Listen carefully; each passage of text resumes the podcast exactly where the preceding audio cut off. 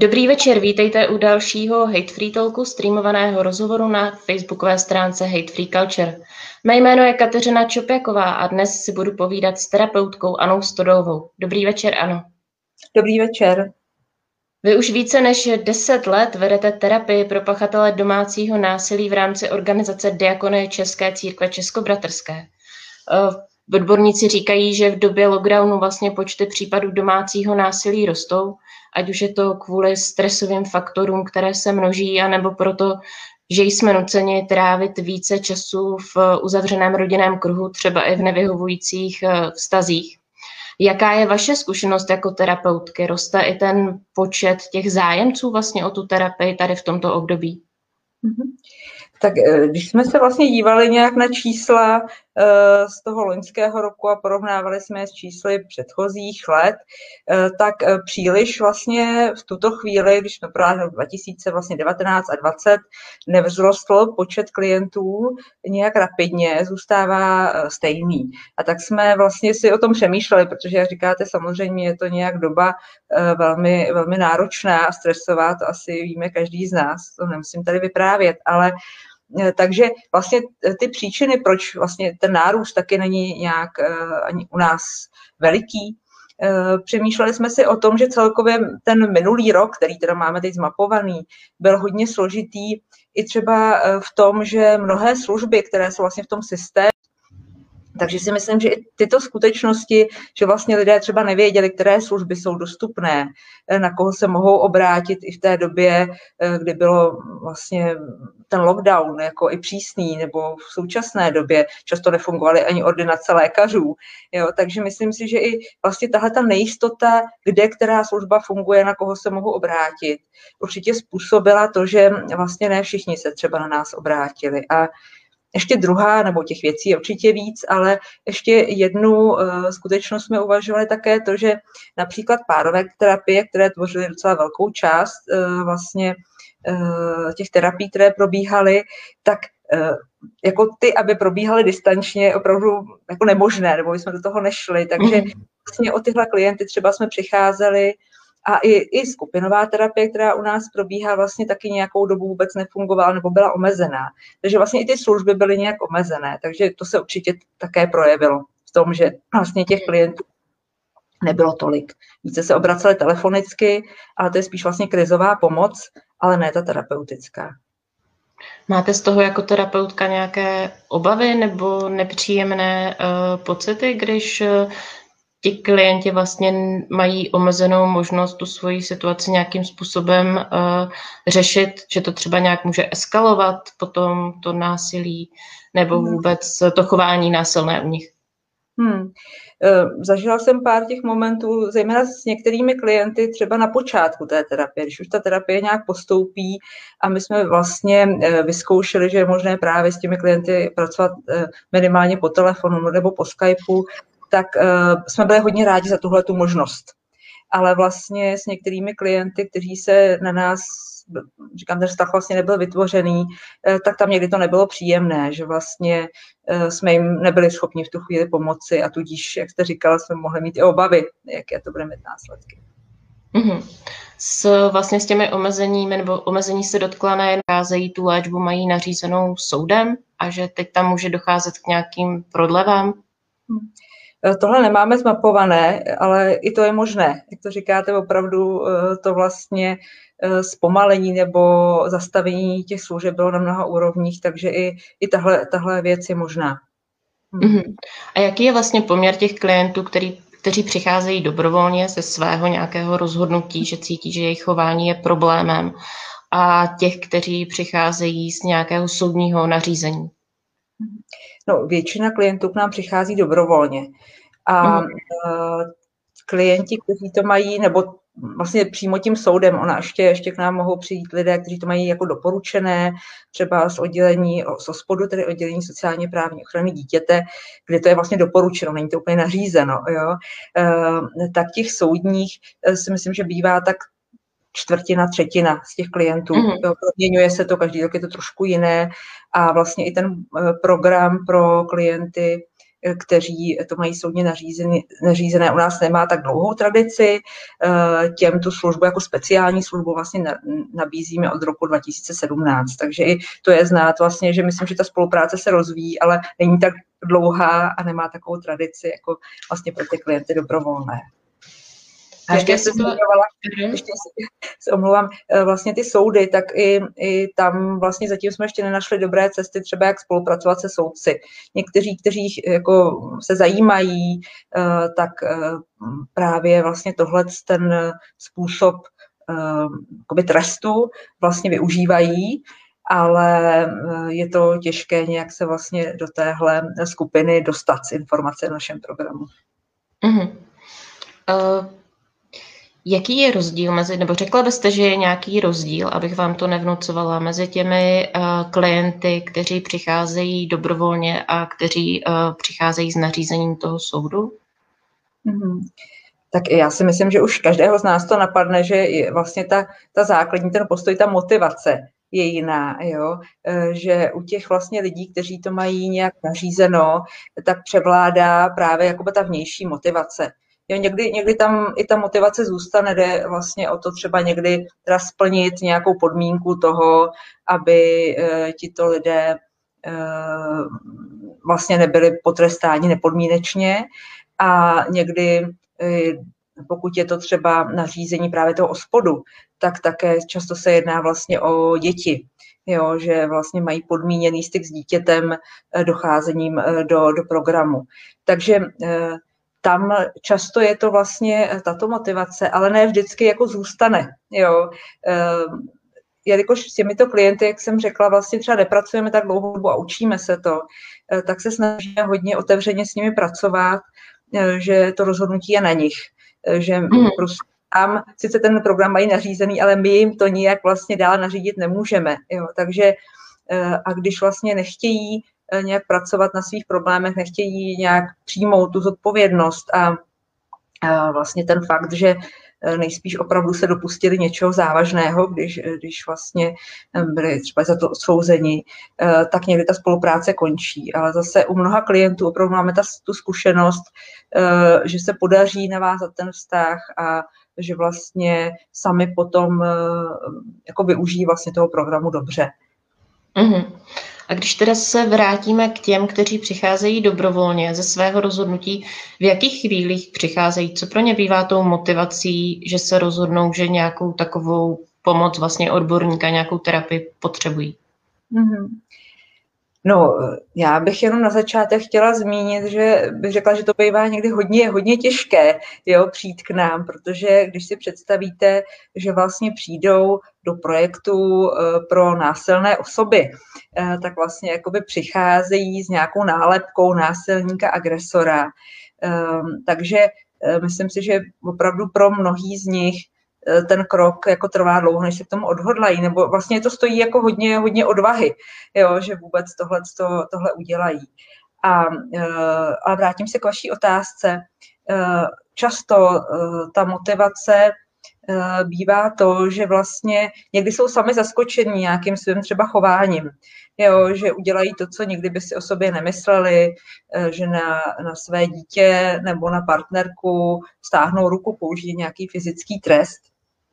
Eh, nebo eh, co se týče těch dětí, často jsou vyděšeny nějakými návaly steku. Pracovala jsem nebo se na nás obraceli rodiče, častěji třeba matky, eh, které naopak byly velmi takové právě vyděšené a úzkostné, že třeba na dítě, který mají hodně rádi, jo, někdy zakřičí a za, eh, prostě chovají se tak, jak by nikdy nechtěli. Jo. Takže to je určitě jedna, jed, jeden moment, kdy třeba k nám přicházeli. Potom v partnerských stazích zase buď sami vlastně, kdy, kdy cítili, že, že, jak jsem řekla, zachovali se nějak tak, jak by to od sebe nikdy nečekali, zaskočilo je to, jo. A nevědí si s tím rady, a nebo už cítí vlastně, že tím jejich chováním je ohrožený ten vztah. To je to, že opravdu ti lidi přijdou vlastně sami, sami se nás vyhledají. Pak je to takové řekla bych, na pomezí, kde už vlastně ten tlak je třeba od jejich partnerů nebo partnerek, protože pracujeme teda, eh, když mluvíme o partnerském násilí, tak vlastně jak s homosexuálními, tak třeba s, heterosex, tak, tak s heterosexuálními, ale i homosexuálními páry. Takže ten tlak vlastně od toho druhého z toho páru bývá, že vlastně chtějí, aby ten násilný partner vyhledal nějakou pomoc terapeutickou, mm kdy dokonce hrozí rozchodem, někdy teda ne, nemusí být i takhle takováhle silná hrozba, a někdy to bývá vlastně tak jako podpořeno tím tlakem toho, toho partnera.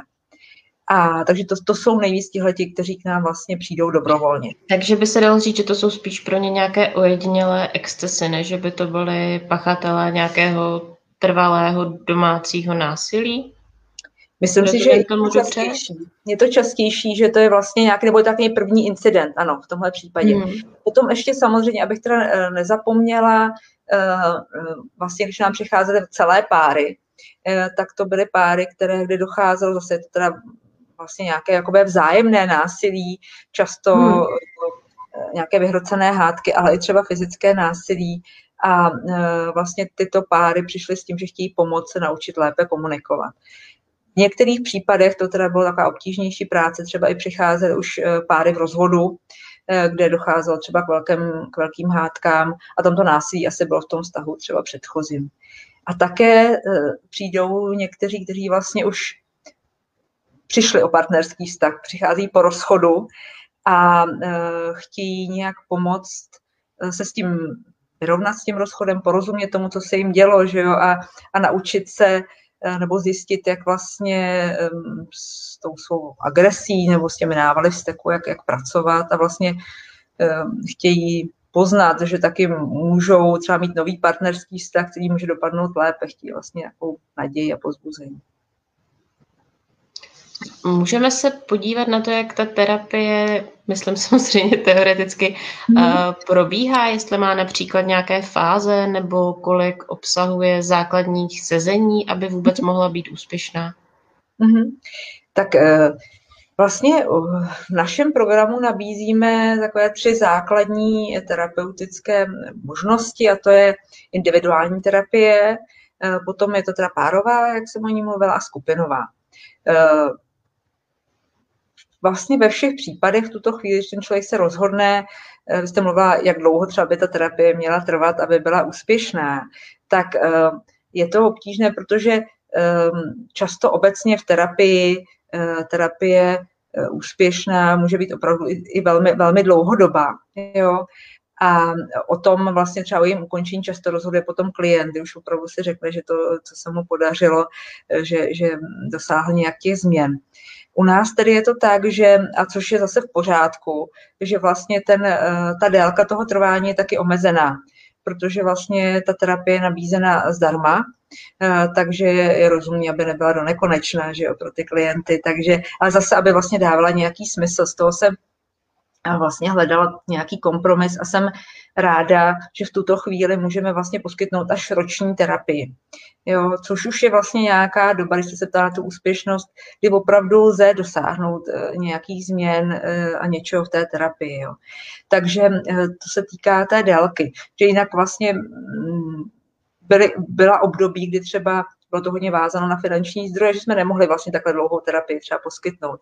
A zase takový minimální čas Ehm, té terapie, abychom vůbec to mohli nazvat terapií, třeba i krátkodobou terapií, tak považujeme vlastně nějaké tři měsíce. Jo. Mm-hmm. A mhm. eh, to, jak ta terapie probíhá, ono hodně záleží právě vlastně, nebo každý terapeut je vycvičen v nějakém terapeutickém směru. Když třeba mluvím o té krátkodobé terapii, tak často je to právě terapie, která je zaměřena eh, nějak více vlastně na nějaký nácvik nějakého chování. Jo? Eh, taková vlastně behaviorální, více kognitivně behaviorální terapie.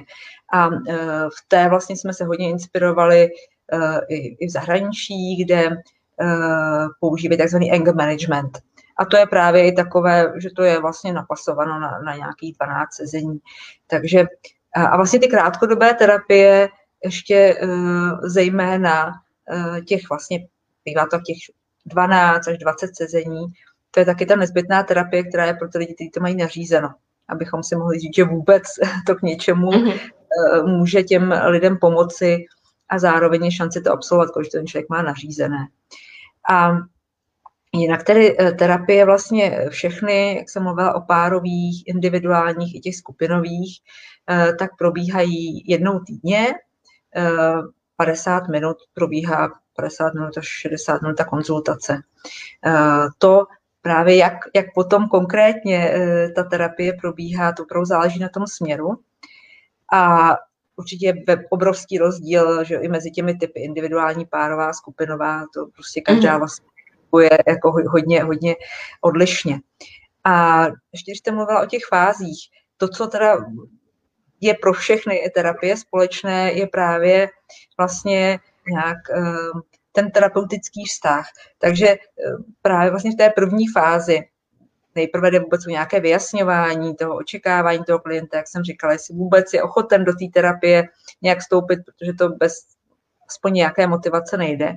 Ehm, a potom vlastně ta první fáze je opravdu hodně taková motivační, že se snaží vlastně do toho klienta a nějak navázat ten vztah. No a pak už teda ta terapie vlastně nějak jako probíhá, samozřejmě ty motivační prvky se tam vrací a zase, že potom na závěr je důležité nějak dobře uchopit taky tu závěrečnou fázi, což je jako obtížné v každém typu terapie.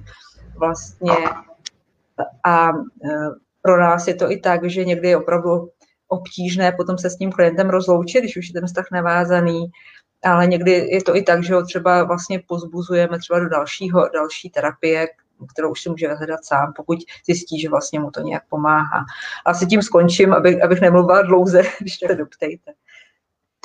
Mě k tomu napadlo spousta otázek, asi ta, která by tady měla padnout, pokud ten člověk žije v nějakém vztahu nadále během té terapie. Dokázala, nebo dokážete vy, nebo stalo se vám, že jste i odhadla, že ten člověk je v nějaké situaci, kdy se to vůči tomu partnerovi nezlepšuje a že je třeba potřeba eh, nějakým způsobem mm, prostě toho člověka, který s ním v tom vztahu žije, ochránit nebo mm, nějak do toho vstoupit. Mluvila jste o těch zahraničních eh, vzorech nebo příkladech toho, jak to funguje v zahraničí. Tam se často spolupracuje zároveň s těmi organizacemi, které naopak eh, jsou v kontaktu s těmi oběťmi toho domácího mhm. násilí, aby bylo jasné nebo mhm. ověřitelné vlastně, jestli ta terapie nějakým způsobem funguje, tak, eh, tak, tak to podobně je to i u vás, eh, u vás během té terapie, nebo to probíhá jinak? Tak je to, tohle je hodně obtížná otázka, jo, a vy jste, vy jste to hezky popsala, jo, jak to je v zahraničí a jaké vlastně nějak ty důvody jsou a ten důvod je opravdu ochrana té oběti, že jo, my to takhle vnímáme. Ale u nás zatím vlastně, abych tak řekla, hodně se tuhle otázkou zabýváme, protože ji vnímáme jako opravdu důležitou a hledáme nějak způsoby, jak vlastně to dobře udělat, abych tak řekla, jo. Protože kdybychom e, nějak, jak jste říkala, potom e, pracovali s člověkem a cítili, já už teď, teď abych zase vám něco nevkládala do úst, jo, nějak jakoby varovali třeba tu oběť nebo něco takového, tak abych ta řekla, tohle vlastně v terapeutickém vztahu vůbec nejde. Mm-hmm. Tím bychom porušili úplně všechno, co je základem terapeutického vztahu. Veškerou důvěru, mlčenlivost eh, a tak dále. Jo. Takže eh, říkám, je to pro nás zatím opravdu tím o tom přemýšlíme, jak to dobře udělat. Jo. Rozhodně uh, proto vlastně taky pro nás bylo nějak vlastně, nebo je, je důležité, když to jenom trošku jde a jsme rádi, když v tom vztahu teda oba jsou, tak aby ta oběť měla nějakou péči, abych tak řekla. Jo. Vlastně tomu důvěřujeme, že, že prostě zase ten terapeut s tou obětí pracuje na tom jejím bezpečí. Jo. Mm-hmm. Protože to my opravdu nemůžeme udělat. Když to jako není, my, my prostě máme klienta toho násilníka. Jo. A nemůžeme, ač teda někdy to je obtížný, jo, jako někdy pracujeme s násilníkem, máme v hlavě něco jiného to u dětí, tam máme ohlašovací povinnost, tam samozřejmě je to něco mm-hmm. jiného. Ale vlastně, pokud je to dospělá osoba, že jo, tak tam, eh, tam opravdu ani nemůžeme porušit mlčenlivost nic, takže bychom to museli tohleto vyjednat třeba s tím klientem, opravdu je tam o tu důvěru, jo.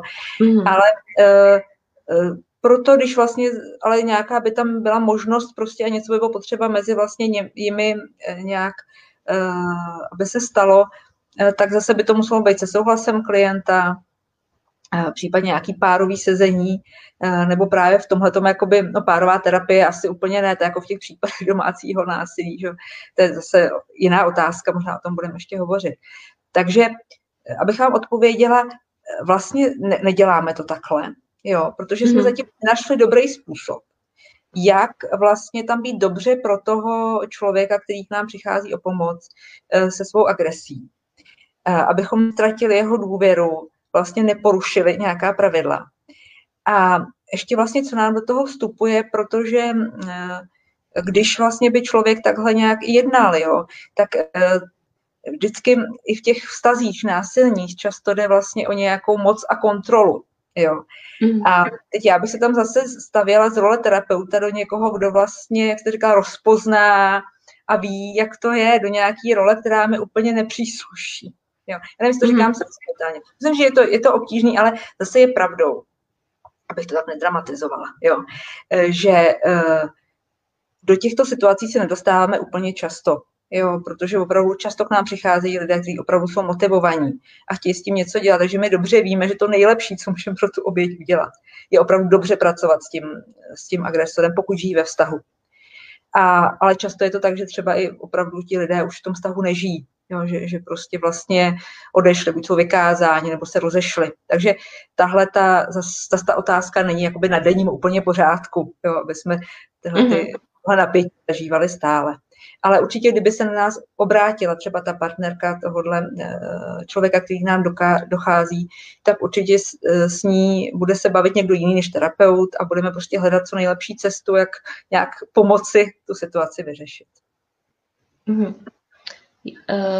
Vlastně ty zahraniční terapie, které hm, se velmi často soustředí vlastně na klienty, kteří tu léčbu mají nařízenou soudem, jak už jsme o tom mluvili, mm tak eh, vypovídají o tom, že velmi těžká fáze bývá vlastně na začátku a kdy si klient má uvědomit a přestat se vymlouvat, že to násilí páchá.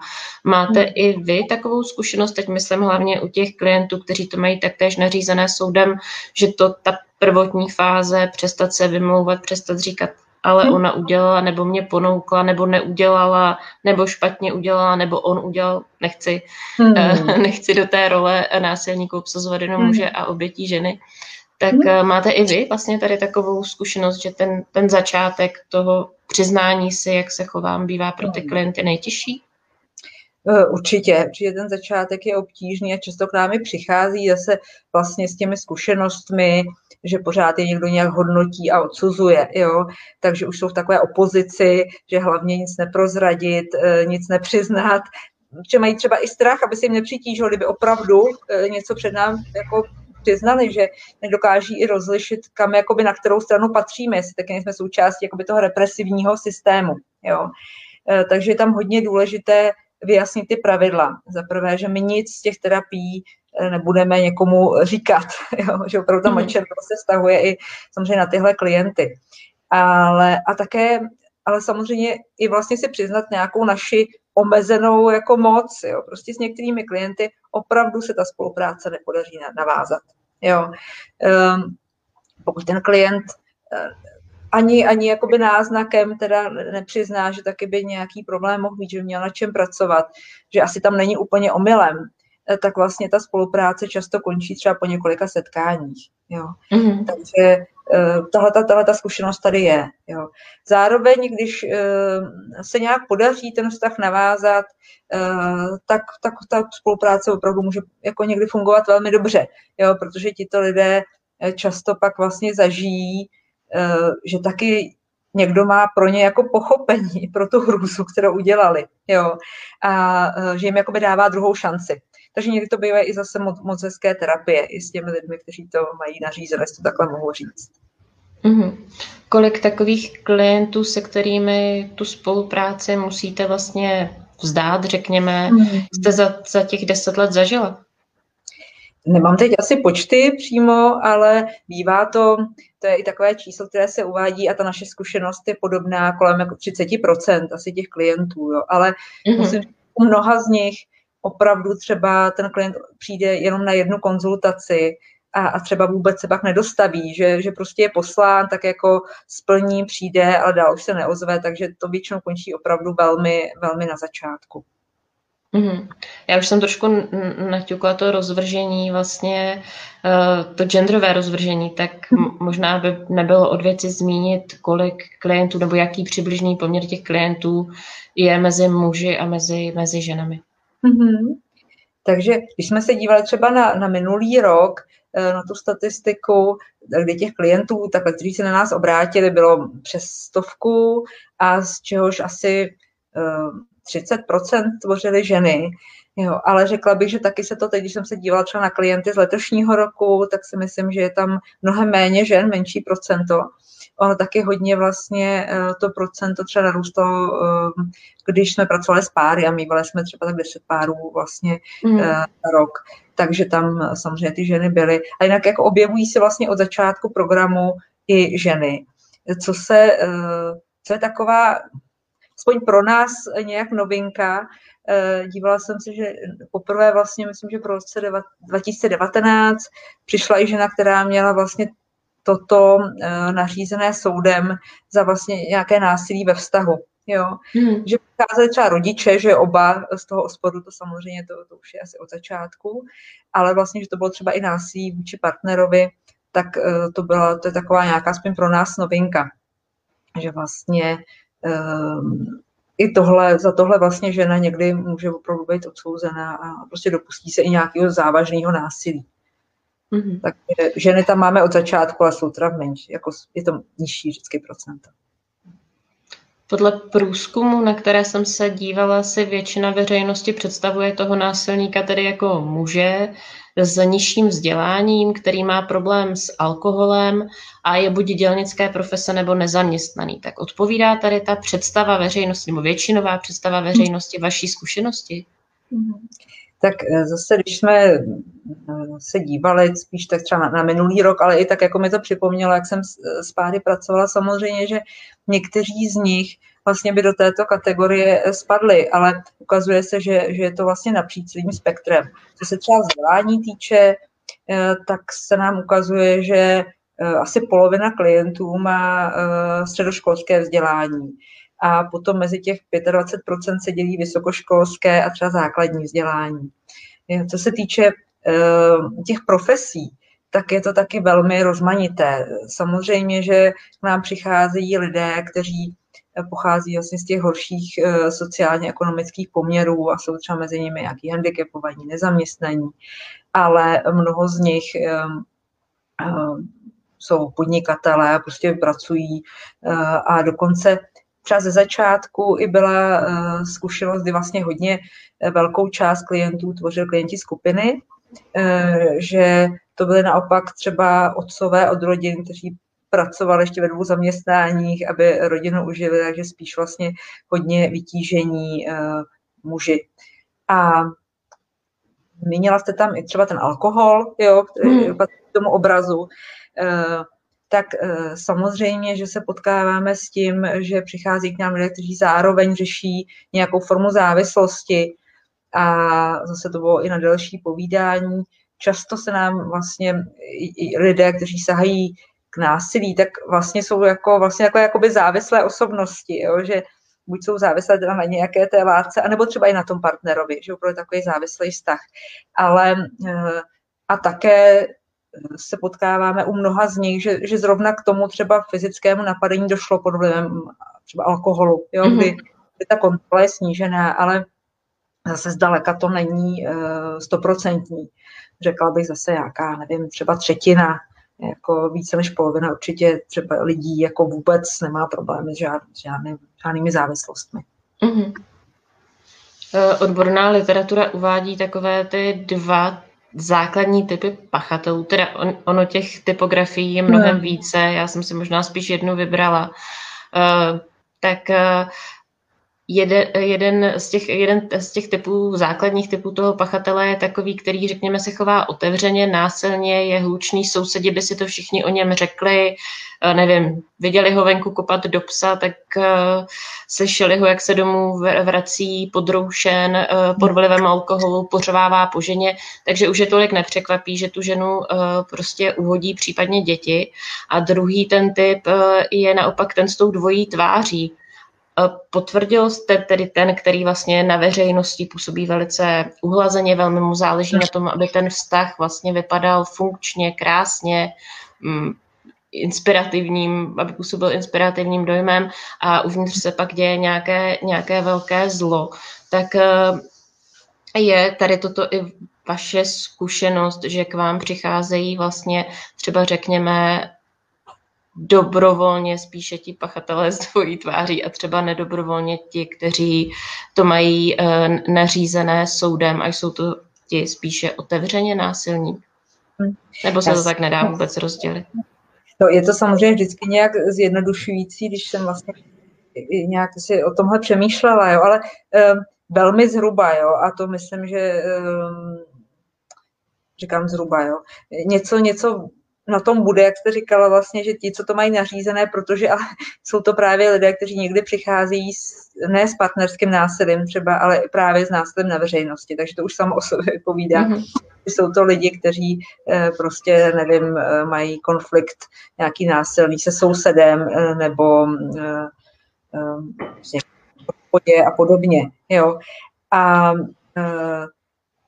potom, co se týče těch, těch knih. Já zase, ne, ne, když jsem si přemýšlela vlastně nad těmi klienty, tak určitě mám zkušenost s lidmi, do kterých byste to prostě neřekla. Jo? A uh, zase nevím, že ty typologie opravdu jsou vždycky takové zjednodušující, že jenom tak uh, nějak to přibližně uh, se snaží rozdělit. Ale když jsme si i dělali už před několika lety takovou, takový vlastně i výzkum mezi těmi našimi klienty, ač teda teď už na to nedělám, ne, nemáme kapacitu, ale tak se ukázalo, že mnozí z nich jsou právě takoví, kteří si naopak jako nedokáží říct o to, co potřebují a často tak jako vlastně pořád se snaží vyhovět třeba té partnerce nebo naopak partnerovi, partnerka a ustupují tak dlouho, až už to jako nejde a pak vybouchnou. Jo. Mm-hmm že buď to neumí vůbec komunikovat ty svoje potřeby, někdy si jich ani nejsou vědomí, jo. Uh, takže tyhle myslím si, že spíš by patřily do té druhé skupiny, jo, že, že prostě samozřejmě se všemi vycházejí jako dobře, ale ne, nebylo, jako není to tak, že by to ty lidi úplně skrývali, jo, prostě takový jsou, jo, že až vlastně potom v tom blízkém vztahu, kde samozřejmě častěji pak můžou zažít nějaký zklamání, jo, eh, když, když dobře neumí komunikovat ty své potřeby. Takže tam eh, potom prostě dochází k, eh, k té jejich frustraci a opravdu někdy jako pošklivém výbuchu, no, ošklivým mm-hmm. Že, tak asi zhruba k tomuhle, co jste se ptala. Ta moje další otázka měla směřovat k tomu, že Eh, jsou samozřejmě i nějak rozdělené ty typy toho domácího násilí. My se tak většinou, nebo aspoň tak vyznívá, bavíme, řekněme, o tom, o tom fyzickém, ale existuje i třeba psychické, sexuální, ekonomické a další. Někdy dost často jsou to asi i kombinace. A právě k tomu směřuje dotaz jedné naší divačky. Gabriela Bartová se právě ptá, jestli v té své praxi řešíte vlastně pouze uh, případy fyzického násilí, a nebo i takové, kde jde o násilí spíše v té psychické rovině, že si ten člověk uvědomuje, že toho člověka třeba například různě vydírá nebo uh, manipuluje s ním a podobně. Mm-hmm.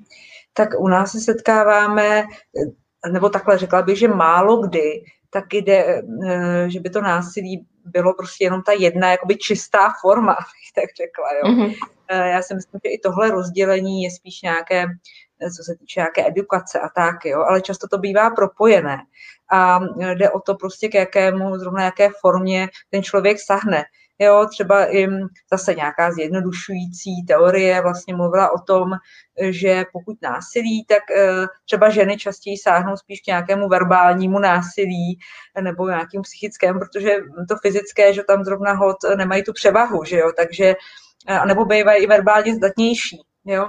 Mm-hmm. Takže určitě se to liší prostě i třeba takhle genderově, ale uh, zpátky k té otázce opravdu se setkáváme Uh, řešíme jak fyzické násilí, tak vlastně i to psychické, kde třeba, jak jste říkala, k nějakému uh, vydírání, zastrašování, někdy v té rovině i jsme se setkali třeba se stalkingem, jo, někdy to bylo teda vůči třeba bývalé partnerce, jo, někdy to třeba mm. bylo jako takhle veřejně. A často vlastně to fyzické násilí taky nebývá, je taková jako špička ledovce, že jo, nebývá často izolované, jo. Takže často lidi, kteří používají fyzické násilí, tak používají i jiné formy. Že jo. Často jsem mluvila i o, té, že, o tom, že jde tam vlastně hodně o udržení nějaké kontroly nad tím druhým člověkem. Jo trápné často z velké nejistoty toho násilníka, abych tak řekla. Jo. Takže tam jde pak uh, o ty způsoby, kdy uh, vlastně kontrolují jednak finance, jednak to, s kým se ten druhý stýká, že jo, což um, a další, další formy právě, nebo kontrolují telefon a tak. Jo. Takže uh, u nás to, a ještě vlastně ještě je otázka, jestli s tím pracujeme jinak. Jo. Eh, to bych se úplně, myslím si, že ten přístup obecně není eh, nějak odlišný, jo, ale je hmm. potřeba hlavě všechny ty formy a, a dokonce ani nějak jako neposuzovat, které násilí je horší. Někdy k tomu má někdo tendenci a když jsme se o tom, vedli jsme o tom diskuze, třeba i v nějakých preventivních programech s dětma, tak se ukázalo, že fakt je to hodně obtížný prostě rozhodnout, který je horší. Dokonce někdo fyzický, který je zřejmý jo, že vlastně i dřív třeba ta oběť zareaguje, že už je něco špatně, eh, tak někdy vlastně bývá takový transparentnější, než ty, jak jste říkala, třeba manipulace a ostatní, ostatní formy toho mhm. násilí. Mm-hmm. Ale potom ještě taky s čím jsme se potkávali a proto jsem ráda, že vlastně ta naše terapie už uh, může být alespoň roční, jo? Uh, že vlastně naše zkušenost ukazuje, že i ty kratší terapie vlastně docela rychle se podaří snížit třeba to fyzické násilí. Jo. Už když to mm. řeknu jednoduše, když trošku teda zlehčím tady terapii, jo. je to jenom díky tomu, že ten člověk nechce každý týden jako přijít a říct, a je, zase jsem něco provedl. Jo, je to vlastně nějaká taková sociální kontrola, že s ním o tom mm. s mhm. někým a, a chce mu ukázat, že taky to umí, jo, že ale vlastně, když se třeba vlastně ta terapie ukončila po kratší době, tak jelikož ten člověk ne, se nenaučil pracovat s tím svým vnitřním napětím a s těma prostě složitostma, bych řekla psychickýma, které, které potom vyústí třeba v to násilí, eh, tak sice se umenšilo tohle fyzické násilí, ale ty ostatní formy toho násilí třeba zůstávaly. Mm-hmm, rozumím. Hmm. Ještě bych vlastně, a koukám tady, že ještě tady přibyl jeden, jeden dotaz, tak já možná ho rovnou zmíním, než se zeptám na to, na co jsem se chtěla zeptat já. Julie Stodolová, divačka, se ptá, jestli si myslíte, že existuje nějaká funkční prevence násilí ve výchově, v tom smyslu, jestli se dá nějak předejít tomu, aby se dítě nestalo náchylným k tomu být násilníkem nebo naopak obětí ve vztahu, až bude dospělé. Něco, mm-hmm. co můžou udělat školy nebo rodiče, zmiňuje. Mm-hmm. Uh, no, tak samozřejmě nepostihnu všechno, jo, to by bylo asi na, na dlouhé vyprávění. Ale co mi přijde důležité, když začnu možná u těch škol, eh, nebo tak, tam je to takové jednodušší. Myslím si, že eh, tam je dobrá prostě ta informovanost, jo, aby věděli eh, ti mladí lidé třeba na koho se obrátit, když se jim něco takového děje. Tam mě teda napadlo, že hodně třeba v tomhle je důležitá vlastně taková ta, ta, to sociální srovnávání, které teď zrovna chybí. Jo? Vlastně, mm-hmm. když mhm. někdo třeba vyrůstá v nějaké rodině, kde to násilí nebo nějaká agrese je opravdu běžná, tak když člověk něčem vyrůstá, tak mu to je normální. Jo? A vlastně to, že to nějak taky může být jinak zjistí, když se potká s něčím jiným, s někým jiným. Což teď může být tím problémem, jo? že vlastně tohle to chybí. Rozumím. A, ale řekla bych, že cokoliv ve škole, tak v rodině vlastně uh, vede lidi k tomu, aby se mohli, uh, aby o svých problémech mohli mluvit, jo? aby vlastně mohli mluvit o tom, co potřebují, aby prostě, eh, já to někdy přirovnávám k tomu vlastně, že taky ta agrese se používá, když třeba malé děti ještě, ale kdo má malé děti, tak to zná, eh, malé dítě, které neumí mluvit, eh, tak často začne bušit nebo kousat, jo. A e, protože prostě potřebuje něčeho dosáhnout nebo jo, prožívá nějaký stres a nemůže ho jinak vyjádřit, jo. A je to zjednodušený, ale vlastně někdy něco takového zažíváme my, zažíváme něco, nějakou nepohodu a když vlastně eh, nevěříme, že se o tom dá mluvit jo, a že máme šanci se s tím druhým nějak dohodnout, získat něčeho, co potřebujeme jinak než tím násilím, eh, tak, tak potom po něm sáhneme. Takže eh, plně ve zkratce je prostě důležité vlastně moc o věcech mluvit, i, i rodiče, aby zase vlastně když se říká, že třeba rodiče se nemají před dětmi hádat, jo, že, že to je lepší, tak eh, s tím bych úplně nesouhlasila. Když ta hádka vede k nějakému, nějakému domluvě, tak naopak je to vlastně dobře, že vědí, že, že ty rodiče každý má jiný názor, ale že se, že se nějak sice třeba chvilku na sebe pokřikujou, ale se pak dohodnou. Že prostě jde k té dohodě dojít. Tak mm-hmm. je to tak ve stručnosti.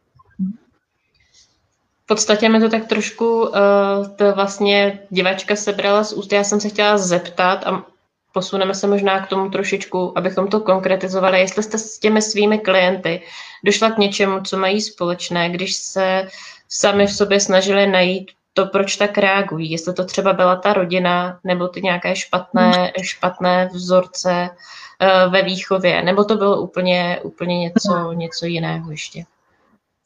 Uh, ono vlastně těžko říct společné, protože každý klient je originál, ale když bych to zkus, zkusila zjednodušit, tak ještě já vlastně pracuji tím dynamickým směrem, opravdu, že hledáme, eh, zajímáme se prostě o to prožívání toho klienta, o ty jeho motivy, ať vědomé nebo nevědomé a to se opravdu tvoří většinou v té výchově už, už od malička. Hmm. Že jo.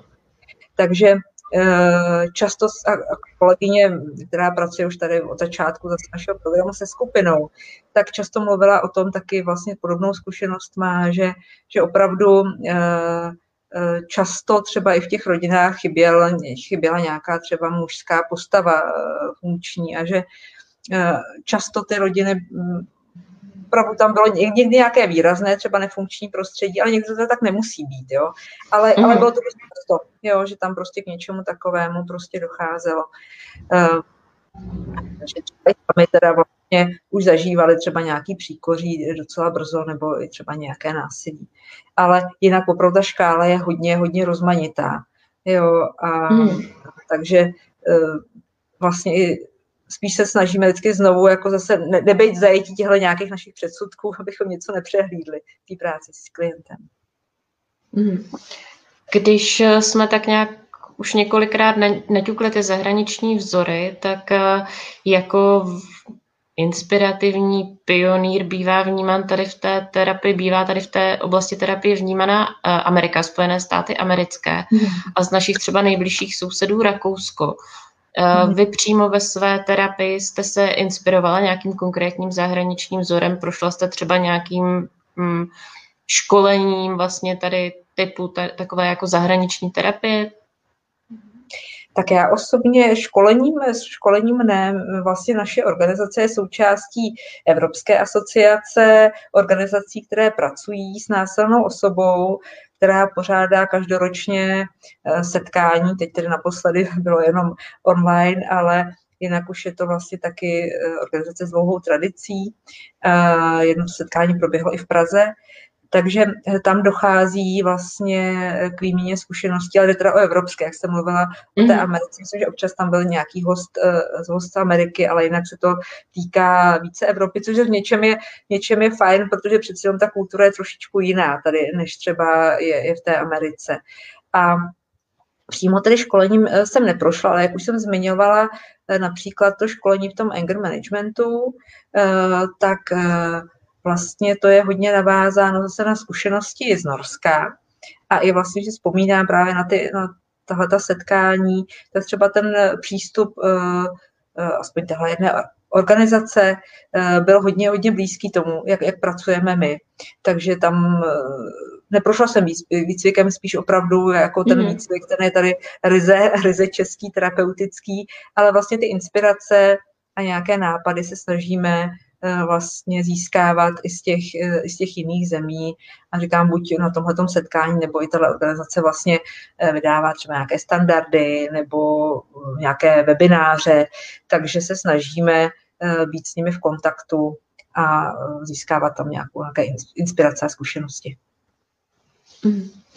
Ještě bych se zeptala k tomu anger managementu, snad to říkám dobře, tak jak vlastně vypadá nebo jestli si můžeme říct nějaký příklad mm-hmm. toho, jak učíte toho klienta, aby se v té situaci, kdy se chce tedy zachovat násilně, nebo je to pro něj nějaký obvyklý způsob chování v té mm-hmm. situaci, aby se zachovali jinak. Ono člověka mm-hmm. napadne takové, to já nevím, počítej do desíti nebo něco podobného, ale předpokládám, že to bude složitější. No, přiznám se, jste mě trošku nachytala, protože já sama jsem uh, tímhle tím výcvikem neprošla, jo, protože trošku by se, abych tak řekla, třískal s mým terapeutickým výcvikem, takže uh, to jsem si vyřešila, takže do tohohle výcviku šly kolegyně, uh, takže teď trošičku, asi nejsem úplně ta kompetentní osoba, ale možná aspoň jednu věc, kterou, kterou si z toho nějak pamatuju a doufám, že no, tak vlastně ono to počítání do deseti úplně jako taky není špatně, že jo? nebo vlastně se tam říkala taková technika jako by toho time out, jo? vlastně nějak opravdu hmm. jako zbrzdit tu, tu agresivní reakci, jo.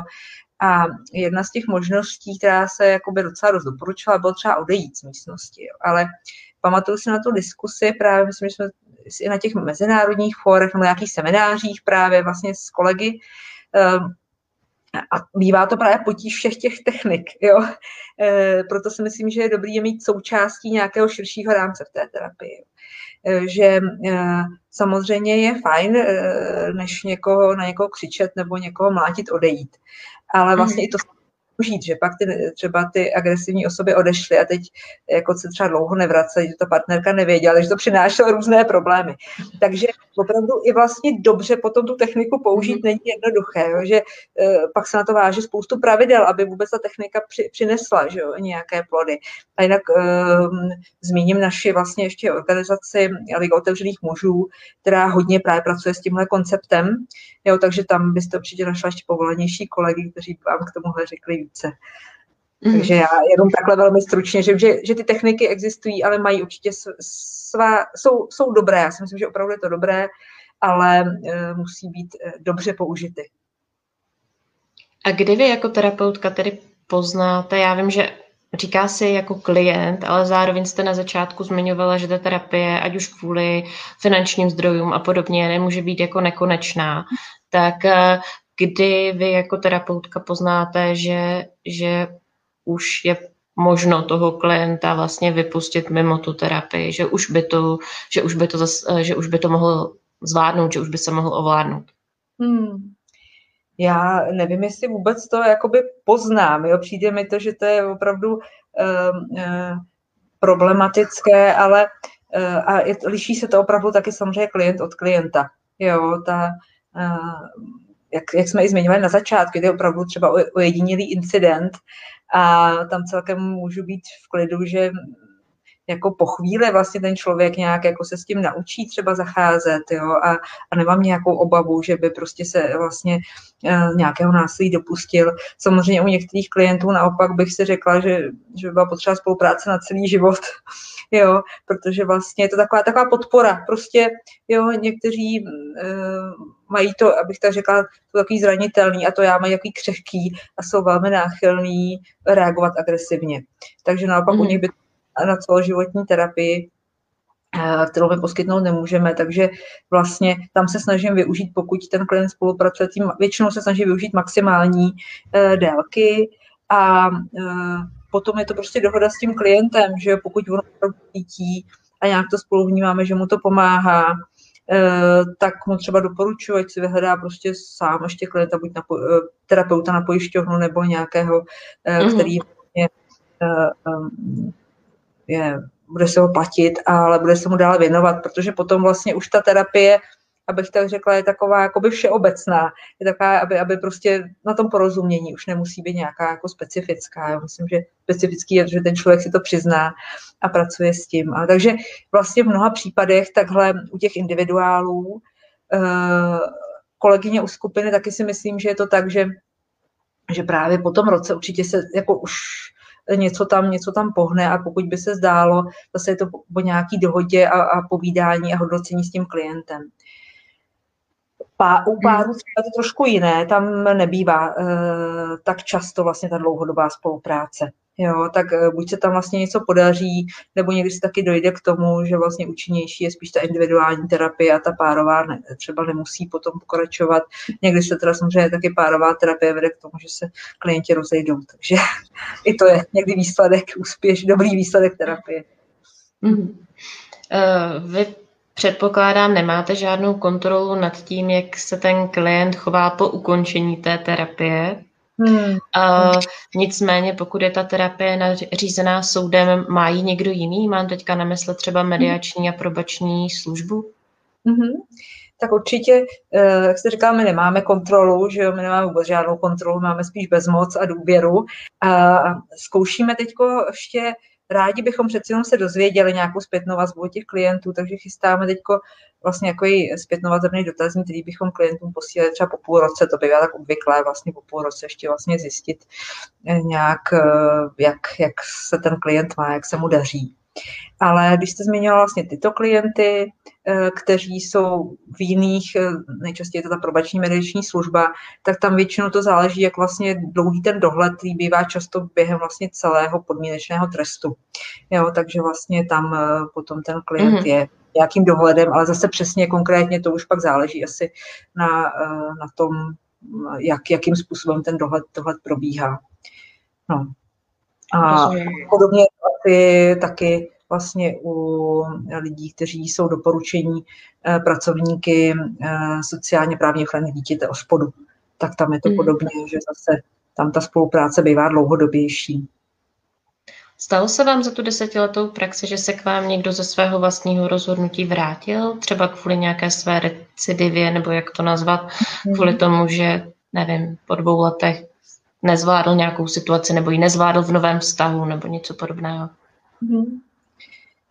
Já osobně jsem, myslím, tyto případy moc neměla eh, v těch dobrovolných, ať, no, ale určitě vím, že takhle ve skupině Eh, a možná kolegové, že by někoho takového měla určitě vím kolegyně ze skupiny, vlastně, kde ten člověk nebo se třeba vrátil aspoň na, na chvíli pro nějakou podporu právě, když cítil, že se ta situace zhoršuje, jo. protože což, což vlastně v nějakých případech nám přijde hodně fajn, že ten člověk třeba už dříve zaregistruje, že, že se dostává do nějakého stavu nebo situace ve vztahu je nějaká komplikovaná a že si vlastně přijde říct pro tu podporu. Takže v tomhle, v tomhle případě je to vlastně takové, říkám, milé, že, že si přijde říct o to pomoc včas a dříve. Ale jak jste řekla, určitě to taky není v tom, že bychom si mysleli, že jako nikdy té recidivě nedojde. Jo, hmm. ale je důležité, jak to proběhne a co ten člověk s tím, s tím dál udělá. No. Narážíme na to neustále, vy vedete ty individuální terapie, vaše kolegyně ty skupinové. Mm, to se rozhodují sami klienti, kterou z, z těch terapií podstoupí, nebo je pro některé klidně, eh, nebo pro které klienty je vhodnější ta a pro které ta druhá? Mm-hmm. No, v zásadě eh, klient se může rozhodnout sám, pokud eh, to nemá nařízeno protože tam zatím vlastně eh, v těch nařízených terapiích nabízíme pouze individuální terapii. Je to i z důvodu toho, ehm, že je to krátkodobá terapie. Opravdu musí absolvovat vlastně těch 15 až 20 sezení, což u té skupiny, když už ten člověk se rozhodne chodit do skupiny, tak je opravdu dobré, aby tam ten rok docházel. A jinak naše zkušenost je taková, že pak samozřejmě záleží na kapacitě a jsme vlastně tu skupinu nějak velmi rádi doporučujeme těm klientům, protože uh, ta dynamika té skupiny a vlastně zase ty faktory, které prostě působí ve skupině, tak v tom individuálu nejde nahradit. Uh, a ještě kdyby byla jako otázky financí, samozřejmě je to levnější, že jo, když vlastně probíhá skupinová terapie, ale to je taková vsuvka, ale může to hrát někdy roli, že vlastně není kapacita na tu individuální terapii, jo, že třeba je obsazená. Ale Eh, takže někteří vyloženě přichází se zájmem o skupinovou terapii a někdy je to tak, že my se snažíme vlastně toho člověka motivovat pro tu práci ve skupině, protože nám opravdu přijde účinná. Jeho skupina se schází každý týden a vlastně ta skupinová práce, eh, to jedno setkání trvá dvě a půl hodiny a je velmi intenzivní. Takže mhm. vlastně věříme, že to může hodně pomoci tomu klientovi, takže ne, že bychom tam potřebovali každého poslat, ale snažíme se mu to nabídnout jako opravdu účinný prostředek eh, pomoci. Mm-hmm. A úplně asi poslední otázka, protože nás začíná tlačit čas. Vy máte tu desetiletou zkušenost, ta se v podstatě skoro kryje s tím, jak dlouho diakoné tady tento typ terapie vlastně pachatelům domácího násilí poskytuje. Změnilo se něco za těch deset let, eh, myslím, s tím, jak brzo třeba klienti přecházejí, nebo za jak závažné považují eh, ty svoje konkrétní činy. Člověka to tak trochu napadá, protože přece jenom o tom násilí na dětech, o domácím násilí se ta debata za těch posledních deset let výrazně posunula. Už mm-hmm Není tak eh, běžné, že vidíme někoho na ulici, který, eh, kdo naplácá třeba svému dítěti a do toho na něj křičí a nadává mu. Hmm. Asi se neodvážím úplně posoudit tohle, jestli třeba přichází s méně, s závažným, jestli, když myslím si, že úplně oproti tomu počátku, kde teda u toho zrodu stála kolegyně Jarmila Černá, tak bych řekla, že tam se to posunulo, že opravdu přichází víc lidí, kteří, jak jste řekli, nějak jako dřív jo, to začínají řešit, jo, vnímají to jako problém mnohem dříve, což je samozřejmě pro nás fajn, jo, že jsme rádi, že vlastně se to takhle zachytí dřív. I když paradoxně, jak jste říkala, že ta problematika, že se o ní mluví, já mám stále pocit, že vlastně ale stejně ta práce eh, s těmi násilníky je, je ještě vlastně málo, málo se pořád o ní ví a mluví mm. a je protlačovaná, protože na počátku vůbec. Co se změnilo teda, že na počátku jsme to museli hodně obhajovat, nebo to byly spíš moje kolegyně, které vedly ten projekt, že to má smysl a že to je hodně důležité. Tak to bych řekla, že se hodně změnilo, že už se teď bere jako důležitá součást vlastně i ochrany oběti. Ale eh, a potom ještě, co bych řekla, že opravdu teď vlastně přeci jenom se potkáme už s tím, že, že, že bývá to i soudně nařízeno, to jsem si zpočátku taky bylo méně, takže přeci jenom i tam, tam se to eh, hýbe. A potom pro nás třeba i ten, eh, ta změna, ten posun vnímám v tom, že třeba z začátku jsme hodně eh, váhali s nabízením párové terapie. A vlastně po té, co jsme získali nějaké zkušenosti a nějak víme, že v jakých případech to opravdu může být hodně užitečné, přitom se to vlastně začátku jako nedoporučovalo. Takže mm-hmm. vlastně tohle, tohle vlastně, že už je taková jako přirozená součást celého programu toho našeho. Takže v tomhle určitě, určitě vnímám podí, e, změnu. A co bylo třeba pro mě ještě zajímavá zkušenost, když to úplně, možná nevím, jestli odpověď na vaši otázku, ale že se nám i podařilo vlastně vzbudit zájem třeba v církvi, jak vlastně e, e, krizové centrum je součástí také vlastně diakonie Českobratrské církve evangelické, takže vlastně i tam duchovní, že zavnímali, že tohle je nějaké vážné téma, třeba měli jsme s nimi zajímavý seminář právě na tohle téma a Eh, bylo to, bylo to moc milý vlastně, že taky oni, oni tuhle problematiku vnímají jako naléhavou a, a ptají se, co s tom mohou dělat. Mm-hmm. Tak já vám asi poděkuji moc za váš čas a za vaše odpovědi. Bylo to opravdu zajímavé. Pro ty, kterým nestačily vaše odpovědi, tak doporučím stránky Diakonie a program Stop násilí ve vztazích. Tam se určitě můžou dozvědět víc a samozřejmě i tam se dozvědí víc, kteří by tuto konkrétní pomoc potřebovali. Já se s vámi loučím a přeji krásný večer. Naschledanou. Se hezky, hezký večer. Naschledanou.